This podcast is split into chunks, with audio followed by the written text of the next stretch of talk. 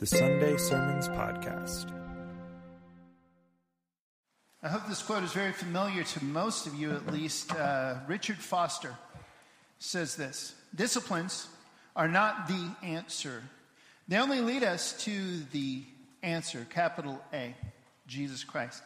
By themselves, they can do nothing, they can only get us to the place where something can be done. The last several weeks, and for a couple more weeks to come, we're walking through the spiritual disciplines one more time, trying to remember these ancient practices, these things we see in the scriptures that Jesus taught and actually did himself, not as a way to feel better about ourselves or to evaluate ourselves against each other or to see if we're a better or worse Christian than anybody else. It's got nothing to do with that.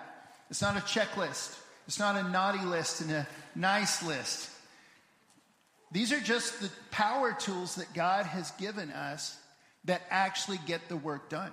These are the things that actually reshape us into the shape of Jesus.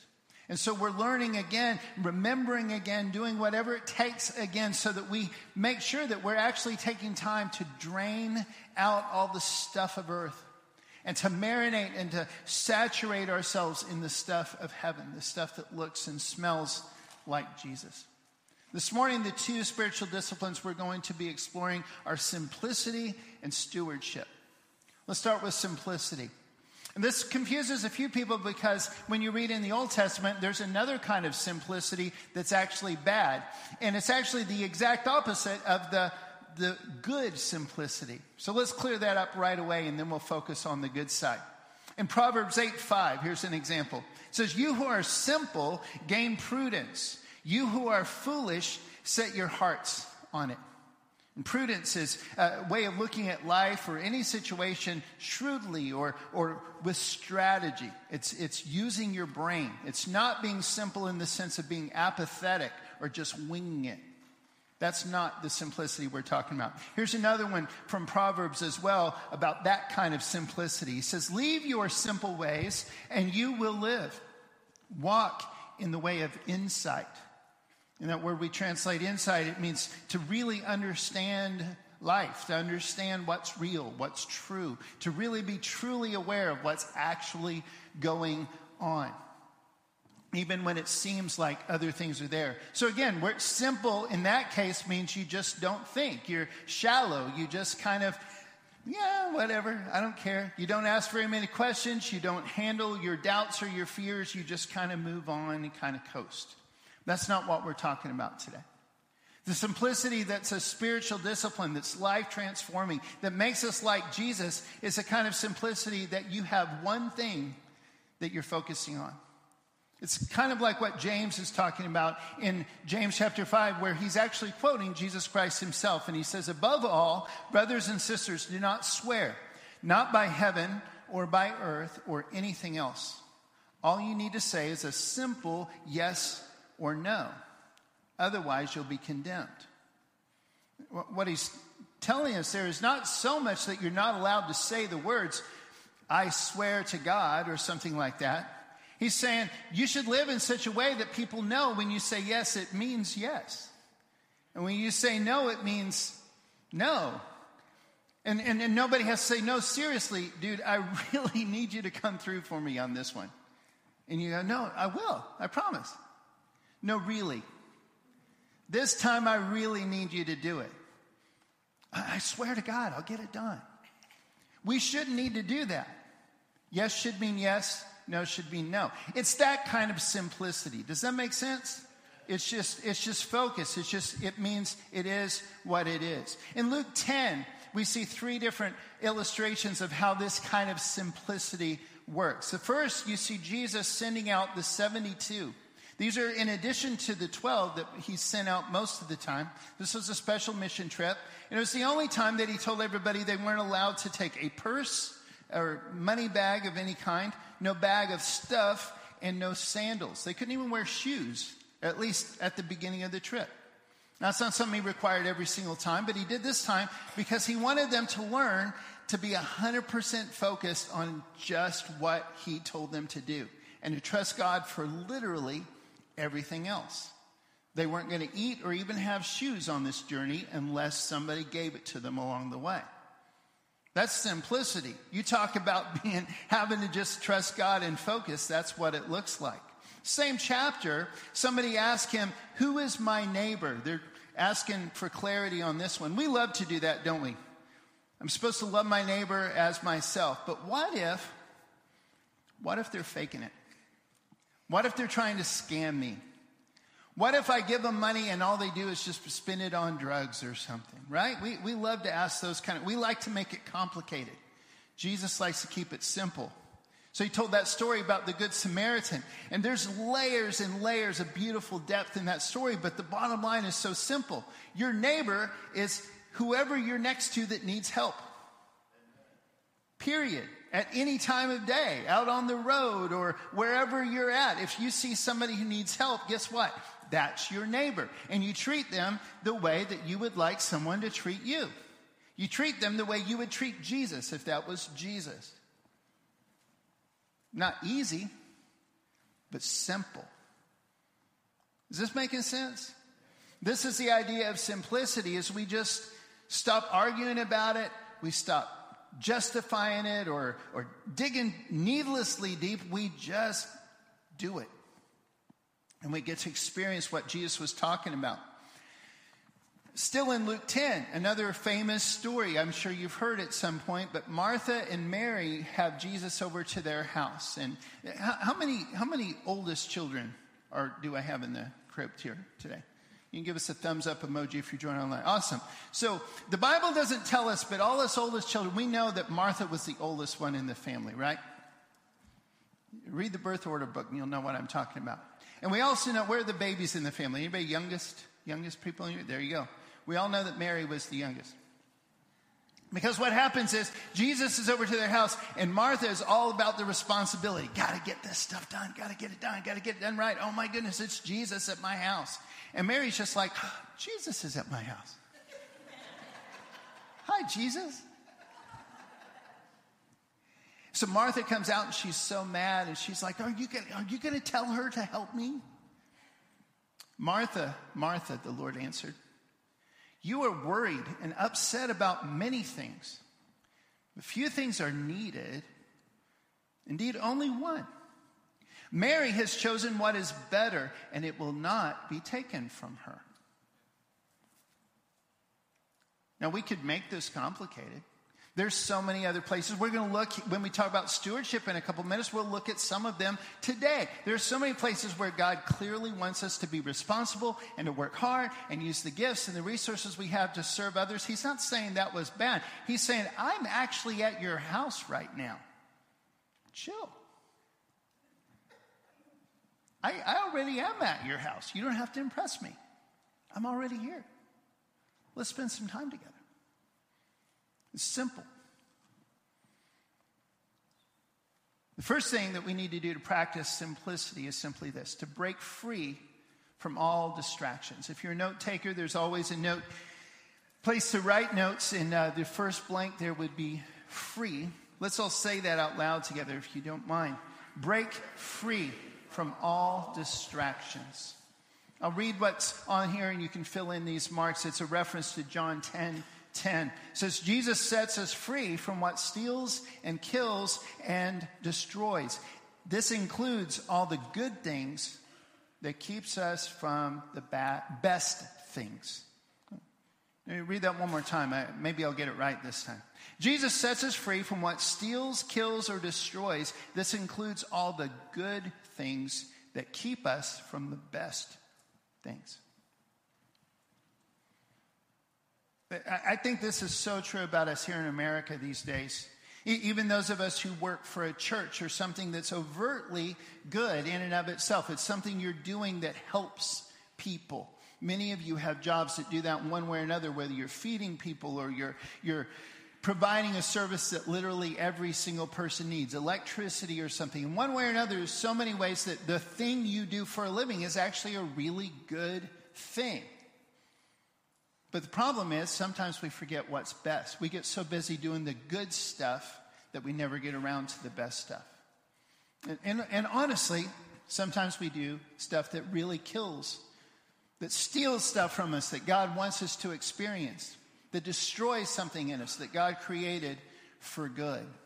We've got to learn to get rid of that. That's why all the, we've been talking the last several weeks of ways to drain all that other stuff out, at least periodically, and to refill intentionally from what God is giving us, what He designed us to do. In Mark chapter 10, someone comes to Jesus and they ask him, Good teacher, what must I do to be saved? We could go really deep in this one too. Just Jesus' reply, Why do you call me good? is kind of interesting, and we could go down that rabbit hole another day. But actually, he's saying something very simple here. So let's just go where Jesus went. Jesus says, Oh, keep all the commandments.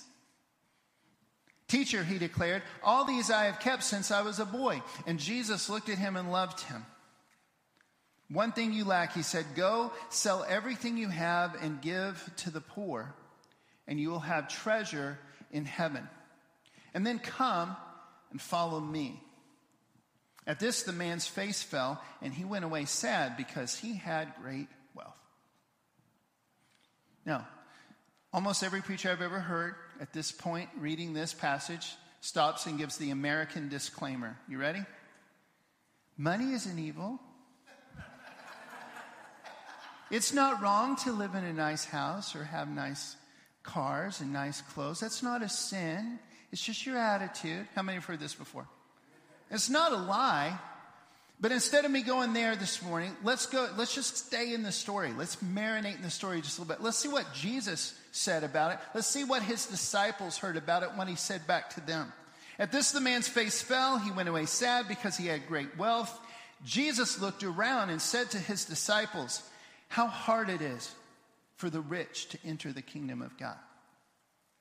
The disciples were amazed at his words, but Jesus said again, Children, how hard it is to enter the kingdom of God. It's easier for a camel to go through the eye of a needle than for someone who's rich to enter the kingdom of God. The disciples were even more amazed. And they said to each other, Who then can be saved? And Jesus looked at them and said, With man it's impossible, but not with God. All things are possible with God. In other words, in the original context, however we can justify it, however we can say, oh, but this, this person in the Bible is rich and they used it for good and all that. We'll talk more about it again in a moment with stewardship. We're, we're going to get to, but notice the original story here. Jesus is saying it's hard for anybody to get saved. And it's especially hard for people with a lot to lose. You know who the most dangerous people on the world are at any given moment? People with nothing to lose. If you've got nothing to lose, you'll do anything. Right?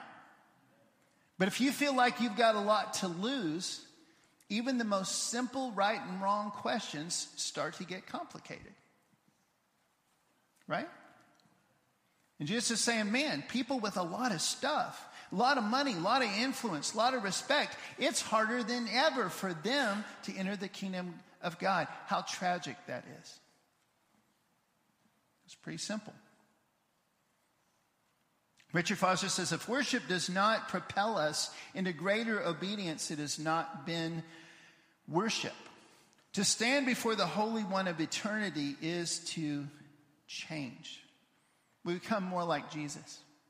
And this idea of shallow thinking, the simplicity that's shallowness, that again, that's not what we're after. A lot of times we think about right and wrong and we just really want, we just really, really want a naughty list and a nice list, don't we?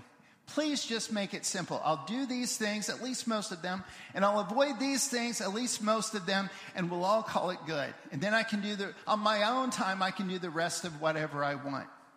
That's so shallow. Because it's like there's all these keys on a keyboard.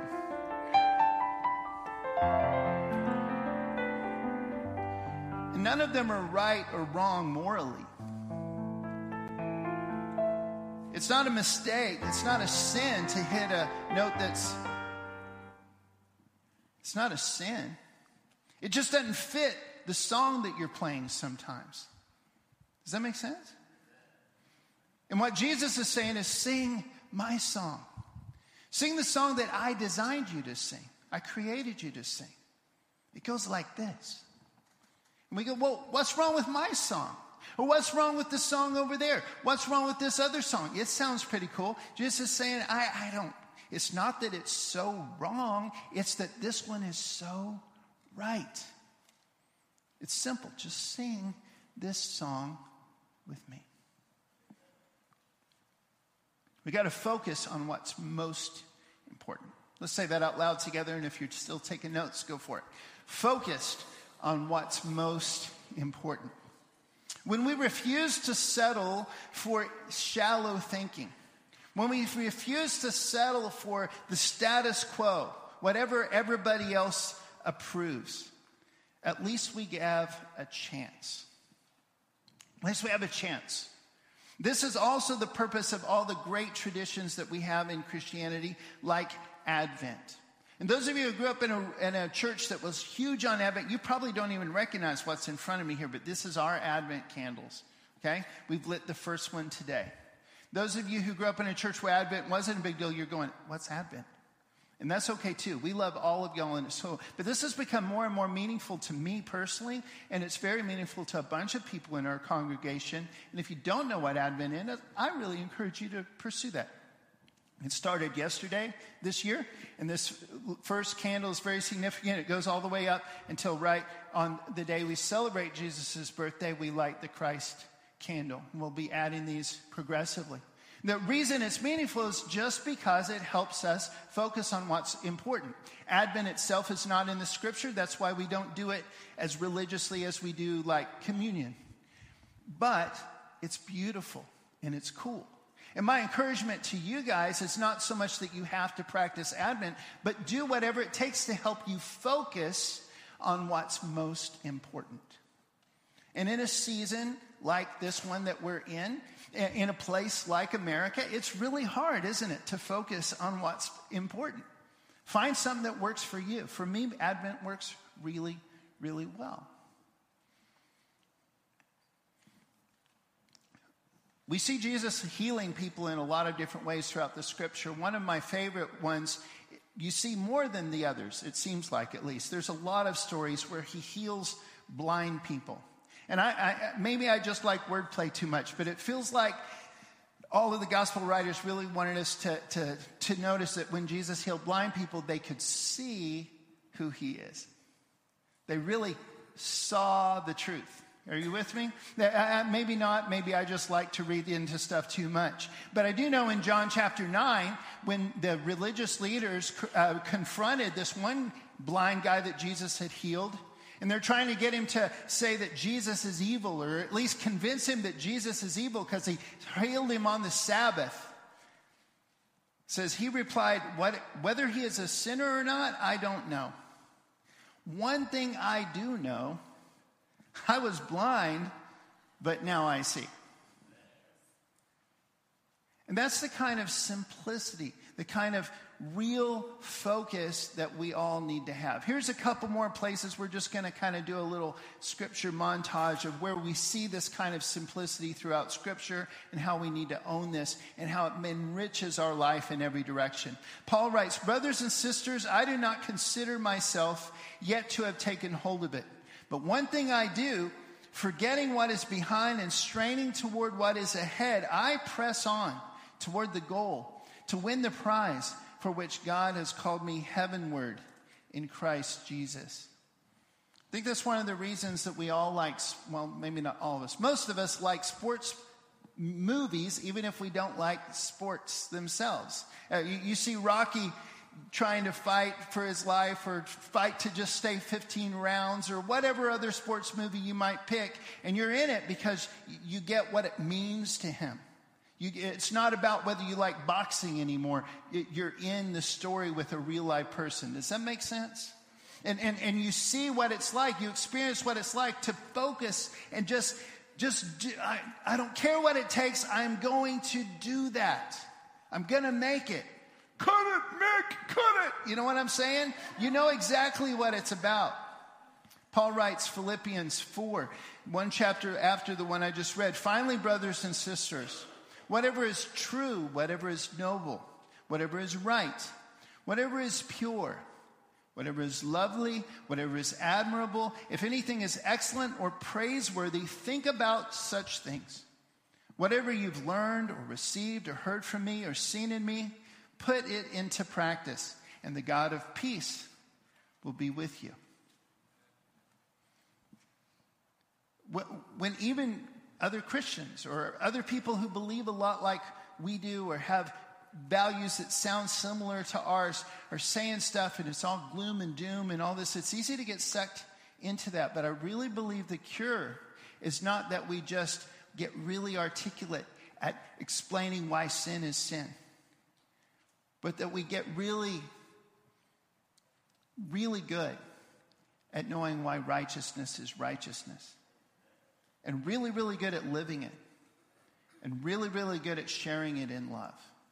And when we focus on what's most important, we have a chance of actually influencing the rest of the world, no matter how dark and how, how broken it gets.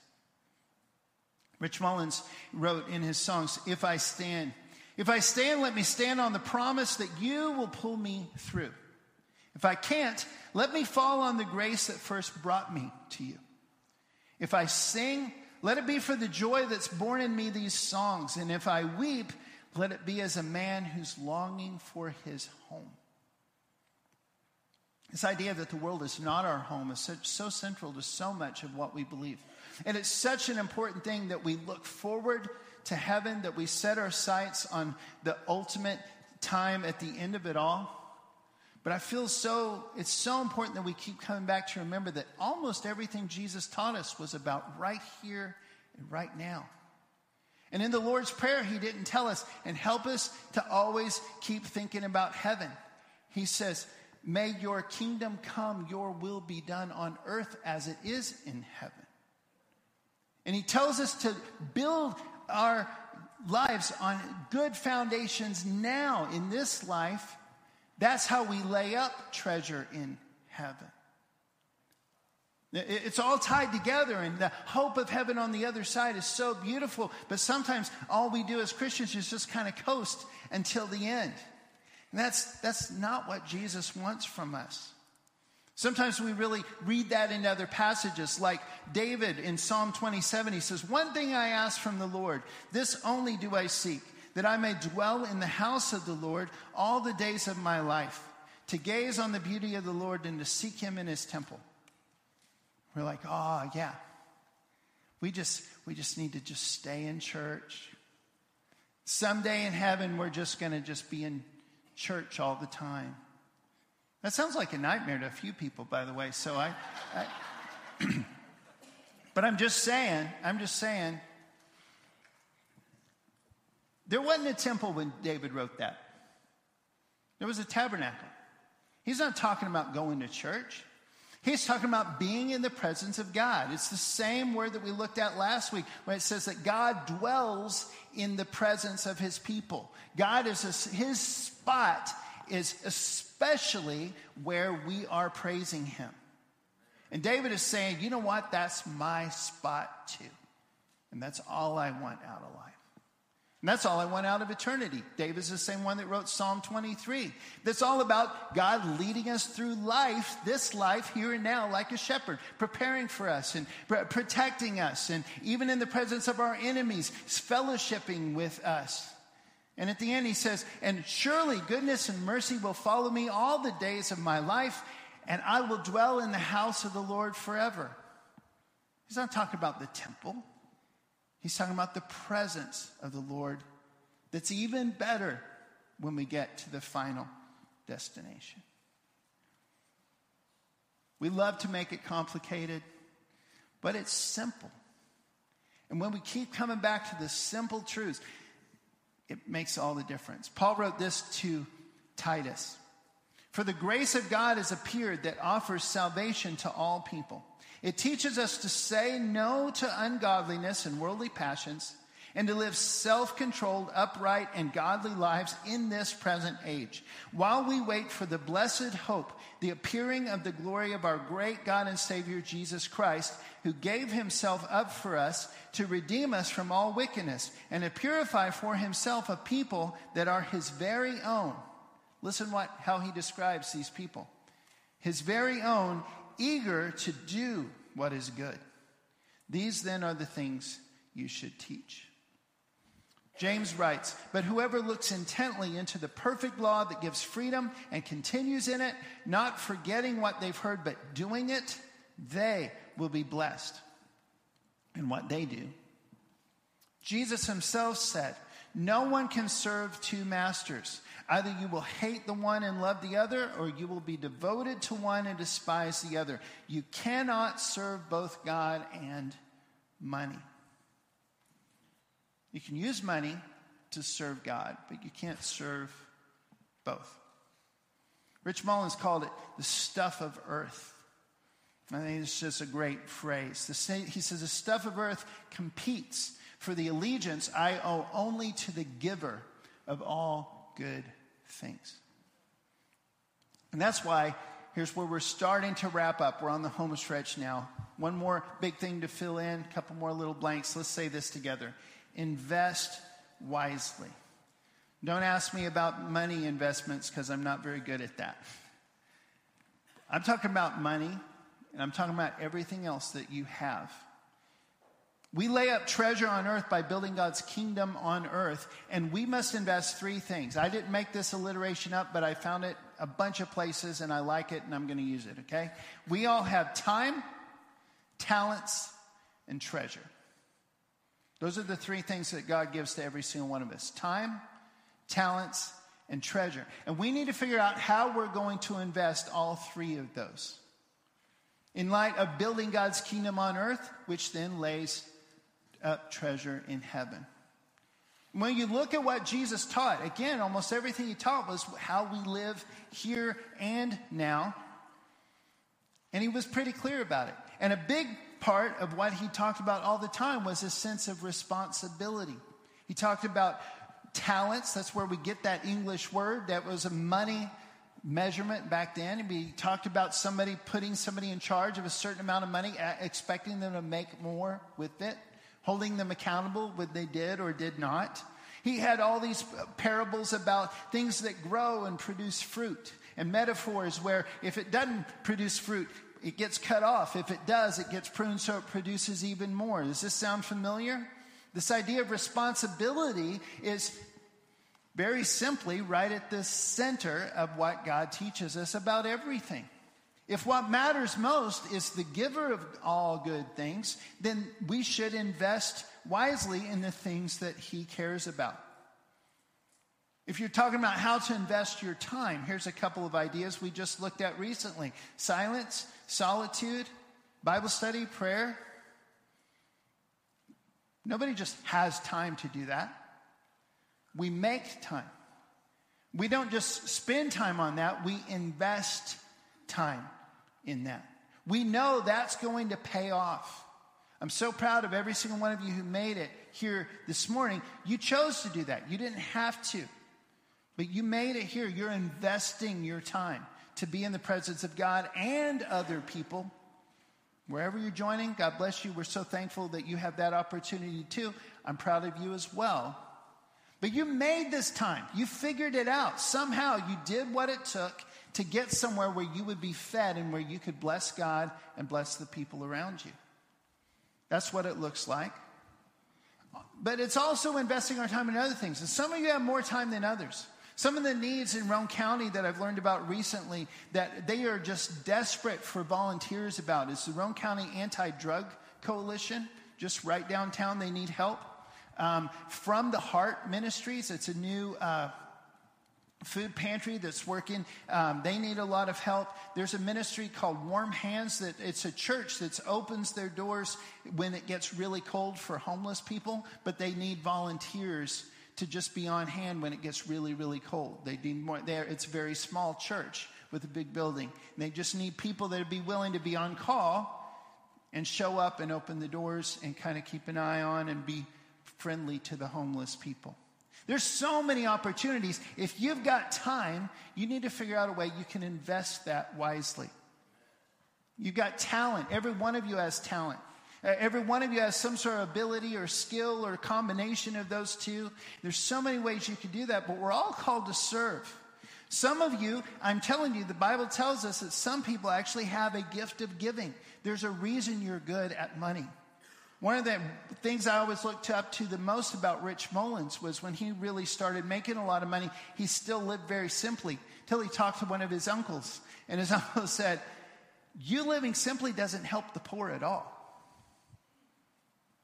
What helps the poor is if you made a lot of money and gave it to them. So he said, Well, I'm going to keep living simply, but I'm going to create this board that will handle all my money, pay me a very minimal wage, but all the rest of my money, I don't even want to know how much I make. Make sure it goes to Native Americans, and he listed several other things. Good luck with all my money. Isn't that beautiful? And he made millions and millions of dollars because he was really successful in the music business there for a while. And it is a music business, but he invested it. He invested it wisely. And if you're you've got some specific skills, uh, you, you, could use. There's so many great things that we need help in. The lift zone needs people not just to show up. That's a time thing, but to actually teach some classes and to get some stuff going down there. Uh, we always need people to help us disciple each other here at church. There's a, a thing I just heard about called CASA, where you walk kids through that are somehow embroiled in a court case. You walk them through the whole thing. They just need, you don't even have to have law experience. You just need love and time. But it helps if you have some sort of talent with kids. Again, there's so many ways to do that, but you need to figure out the time you have, you need to figure out the talents you have and how you're going to invest that. And then, of course, treasure the stuff you have, the money you have. Of course, we need to be um, faithful with that as well. Romans 12 lists a whole bunch of gifts and says, if you've got this one, do it. If you've got this one, here's right in the middle. If it is to encourage, then give encouragement. If it is giving, then give generously. If it is to lead, do it diligently. If it's to show mercy, do it cheerfully. By the way, that idea of cheerful giving, that primarily comes from 2 Corinthians 9 7. We talked about that passage last week where the people had taken up a huge offering to give to a whole other church that was in trouble. It wasn't their tithe, it wasn't their weekly giving, it was a special thing. And Paul says, hey, give as much as you feel led to give. God loves a cheerful giver. And if you don't know what the tithe is, tithe is where we give 10% as a minimum to God. It's throughout the scripture. And we're not under law anymore. You're not going to earn your way into heaven by giving God 10% or more. But it's a, it's a very biblical practice. It's something that we see. It's even more, much more biblical than Advent. It helps us focus on what's most important. If you've never tried tithing, I encourage you to do that. That's where all those promises that are very specific about tithing apply. They don't only apply when we do those things. Let me tell you real quick as we wrap up this morning, I want to tell you again Nothing you're ever going to hear from me up here is me yelling at you or screaming at you or saying you guys are losers and you don't know any of this and you don't do anything of this. I'm not condemning anybody. I'm just helping us, I hope, to keep focusing on the bullseye that Jesus gives us every single time. The truth is, I've seen so much of all of this in this church. Even recently, even the last year, the last month, I've seen so much. Last week, the big Thanksgiving bag project, so many people helped in that in so many different ways. The big fellowship meal we had, setting up, tearing down, the worship, everybody worshiping wherever you were in the room. There was just, it was beauty. It was great. Talents and treasure and ability to cook and willingness to share and making time to be together. All of that is just beautiful. Teaming up with other churches to share the, all of that with other people. A lot of you don't know this, but someone, I still don't know who it is, but someone anonymously gave a large amount of money to the church uh, a little while ago, and we're, with the stipulation it has to be spent outside of our walls. It has to be to fund outreach that we wouldn't do just because we don't have the money. We've been able to do stuff that we would never, ever dream of before just because of that. We have a special committee now just there. That, that blows my mind that people are catching this vision. We've got to reach out more than ever. I, I could go on and on with how, how much I see us doing this stuff people volunteering their time, using their talents, uh, investing their treasure. But imagine if this defined us. Imagine if all of this stuff was this very simply, very just clearly how we lived. Do you know that we pay almost $10,000 every month just on a mortgage payment here at the church? What if we all teamed up and just paid the sucker off? Then we'd have almost $10,000 a month to start giving to the community that we don't even have to raise. We're finding it somehow already. Somebody want to help me with that project? Come and talk to me afterwards. But this is kind of thing that can happen when we do what we've talked about today. We break free from all the distractions. We focus on what's most important and we invest wisely. That's simplicity, that's stewardship, and that's how it works.